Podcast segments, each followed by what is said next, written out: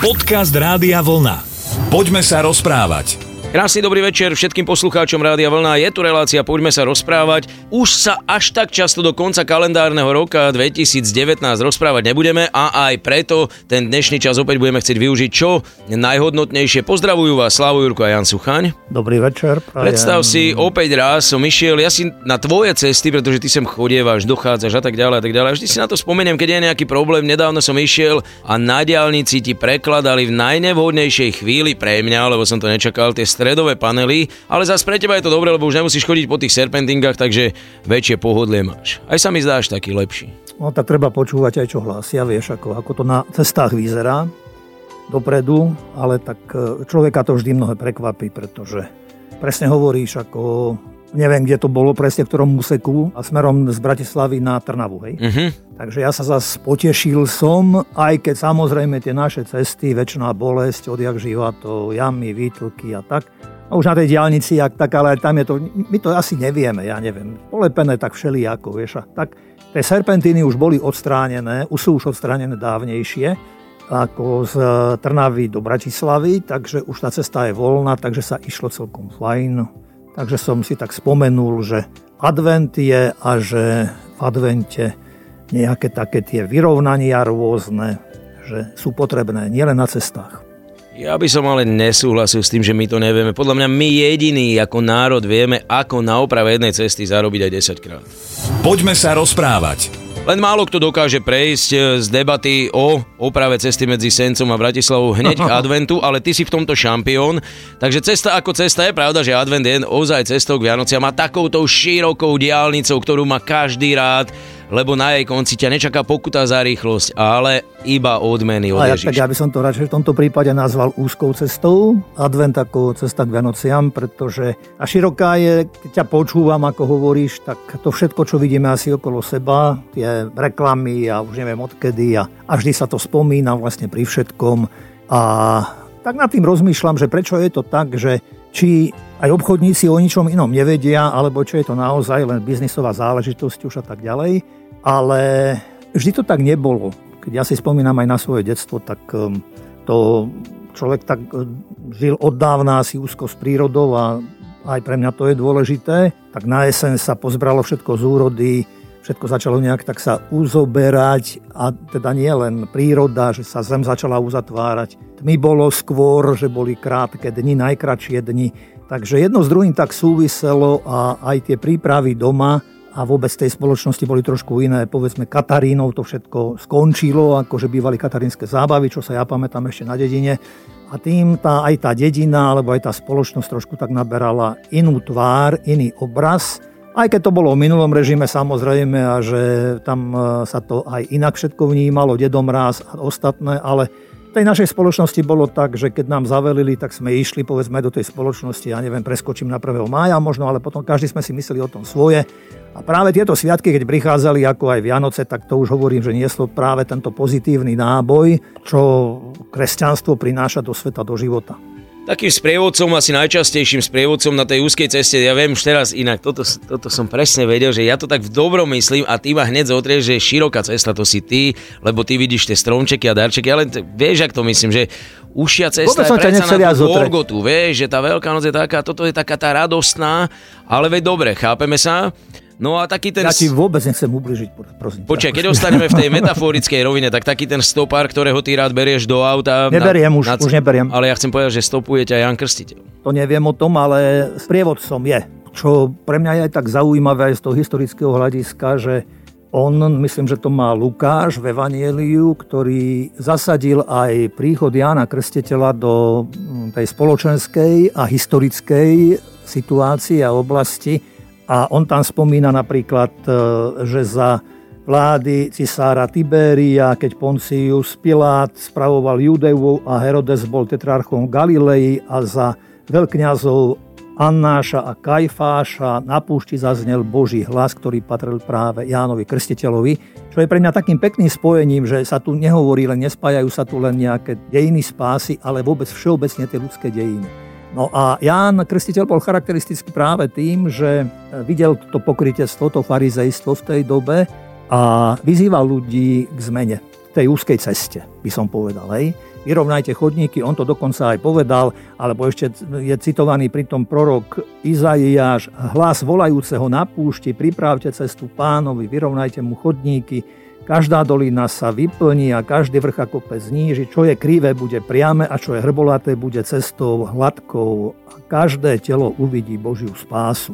Chodili za ním zástupy, ľudí sa ho pýtali, čo majú robiť. A on im hovoril, keď prišli, čo ja len zástupy, že čo máme robiť, takým vravel, kto má dvoje šiat, nech dá tomu, čo nemá nijaké, kto má jedlo, nech urobí podobne.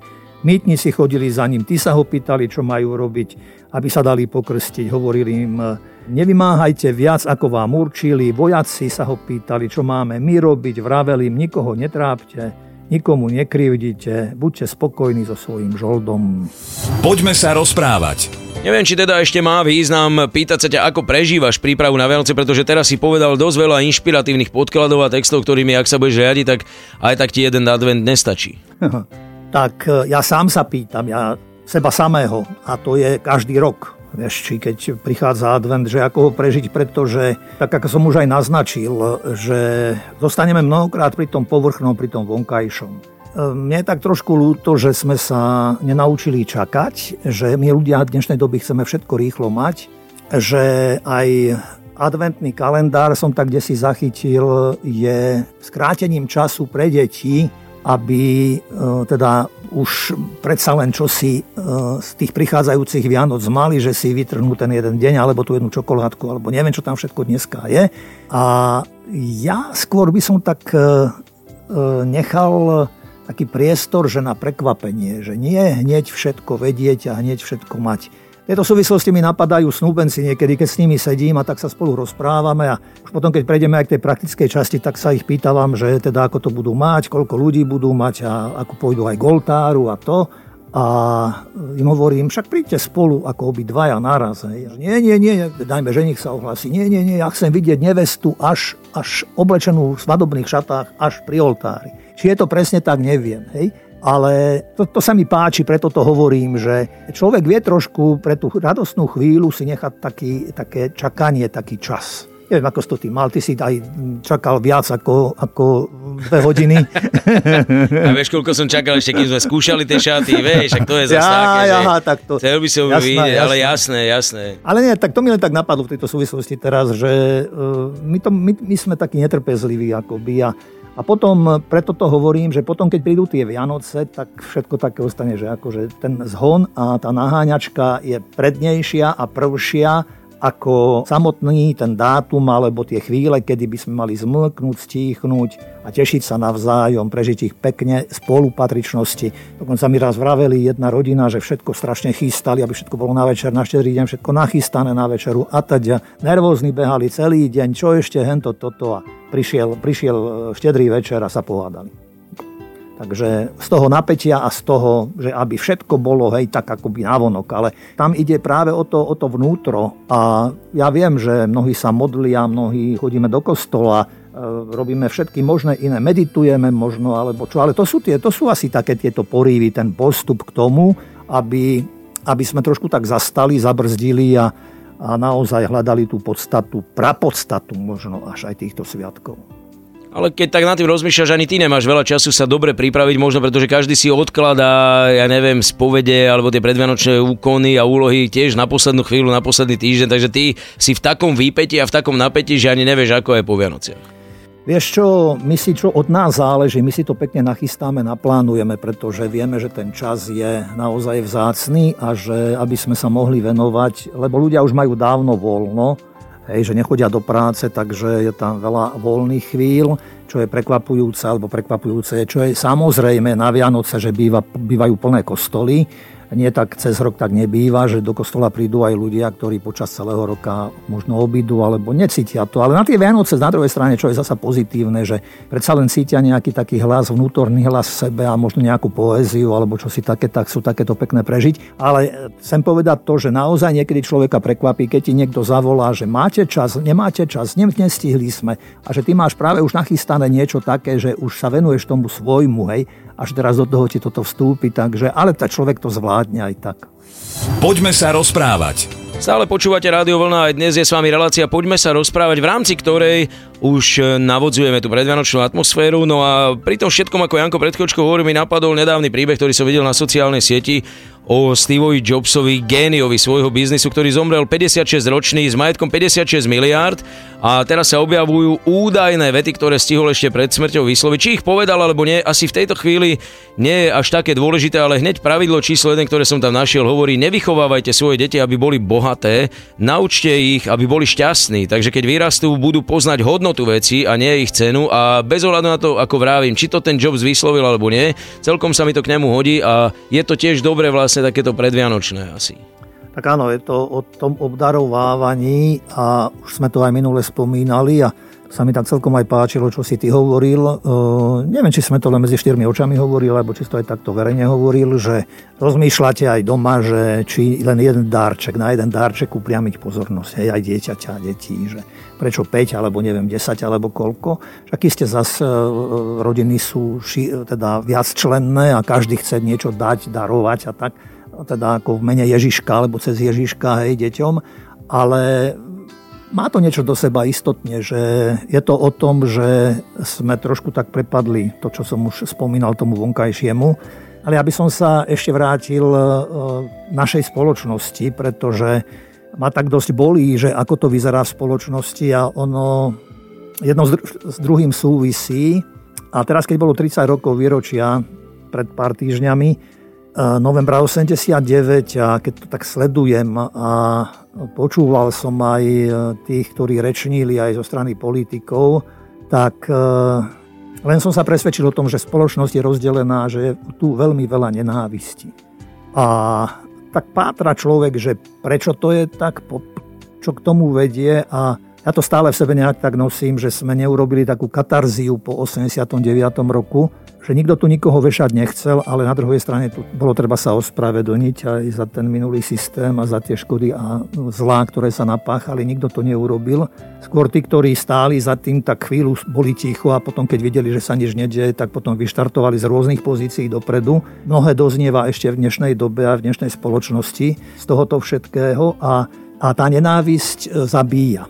A tu si tak uvedomujem, že dve veci. Spytovanie svedomia, pokánie ako spolu, a potom, že úplne sa vytratil dialog. Že aj medzi najvyššími, že si odkazujú a slová plné hnevu a zloby a zlosti. A Vianoce sú aj o slove.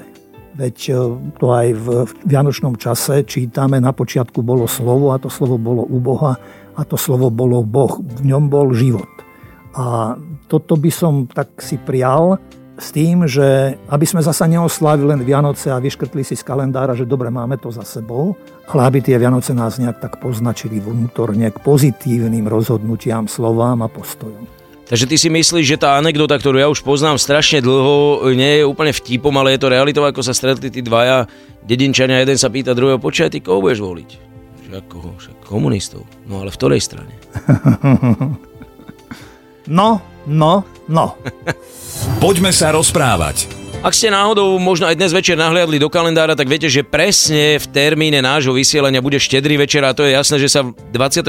teda počuť nebudeme. Aj preto už trošičku v predstihu 14 dní hovoríme o tejto vianočnej štedrovečernej téme. A Vianoce sú super okrem iného aj preto, že ozaj aj ľudia, ktorí sa 360 dní v roku nenávidia, žiaľ Bohu vedú vojny a bojujú, sú schopní v tomto období sa dohodnúť na prímerí, sú schopní na tie rozdiely zabudnúť. No škoda, ako vravím, že možno už po novom roku je všetko zase tam, kde bolo. Tak veď to je trošku taký paradox, že celý rok sa bojuje a že to je, neviem, no tak sú mnohé veci nadstavené, je mnoho takýchto čudných vecí, ale bohužiaľ takto žijeme, ale chvála Bohu aspoň a vďaka Bohu aj za to a bolo by dobre, keby sa to prenieslo naozaj aj do ďalších dní na postoch, aj na tých najvyšších, aj najnižších, aj v chatrčiach, aj neviem, najbohatších domoch. Hovorím, tam treba prežiť tie Vianoce v srdci, v duši, všetko, čo s tým súvisí, pretože inak sa neposunieme ďalej. Ja som čítal taký príbeh o dvoch vynikajúcich španielských spevákoch, Placidovi Domingovi a José Carrerasovi. Boli najskôr veľkí kamaráti a obidva vynikajúce hlasy. až, myslím, že v 1984 roku sa rozdelili a postavili sa proti sebe, pretože Placido Domingo je Madričan a José Carreras je Katalánec a Katalánci dávno sa snažia byť samostatní. A práve tento zápas aj týchto dvoch vynikajúcich ľudí a spevákov postavil proti sebe a dokonca aj keď mávali vystúpenie, tak sa vôbec nechceli na vystúpení stretnúť. Mali v tej zmluve dohodu, že ak bude jeden vystupovať na tom mieste, tak druhý tam nepríde. No ale stalo sa niečo horšie a vážnejšie. José Carrerasovi, že ochorel, dostal leukémiu a samozrejme prestal vystupovávať. Viac času trávil po nemocniciach a transfúzia krvi, výmena kostnej drene a mnohé ďalšie iné veci, ktoré musel podstúpiť. Dokonca myslím, že raz mesačne chodieval do Spojených štátov na transfúziu krvi. Samozrejme sa míňali peniaze, takže potreboval nejakú pomoc a ľudí, ktorí mal okolo seba, našli, že aj v Madride existuje nejaká nadácia, ktorá práve pomáha onkologicky chorým ľuďom a najmä, ktorí sú postihnutí na leukémiu. Takže sa obrátili na týchto ľudí, na túto nadáciu a pomohli Josému až tak, že aj pod vplyvom tohoto a touto pomocou José vyzdravel. Keď vyzdravel, tak bol zvedavý, že kto za tým všetkým je, za tou nadáciou, kto ju založil, kto je prezidentom a to, sa mu podarilo zistiť, že vlastne tú nadáciu vlastní Placido Domingo a tak sa rozhodol, že pri nejakej príležitosti ho navštíví a navštívil ho práve, keď mal Domingo koncert v Madride a v polovici jeho vystúpenia prišiel na javisko, klakol si pred neho José, prosil o prepáčenie, odpustenie a podali si ruky a dlho zostali v objati títo dvaja muži. Keď sa potom reportér pýtal, že prečo pomohol Placido Domingo Carrerasovi, tak hovoril, že pomáha veľa ľuďom ich nadácia, ale že José je vynikajúci človek a bolo by škoda, keby takýto hlas sa stratil.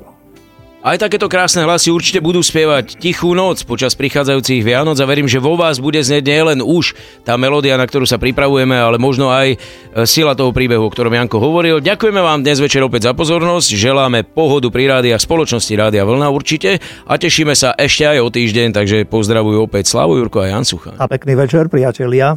Rádio Vlna. Hity overené časom.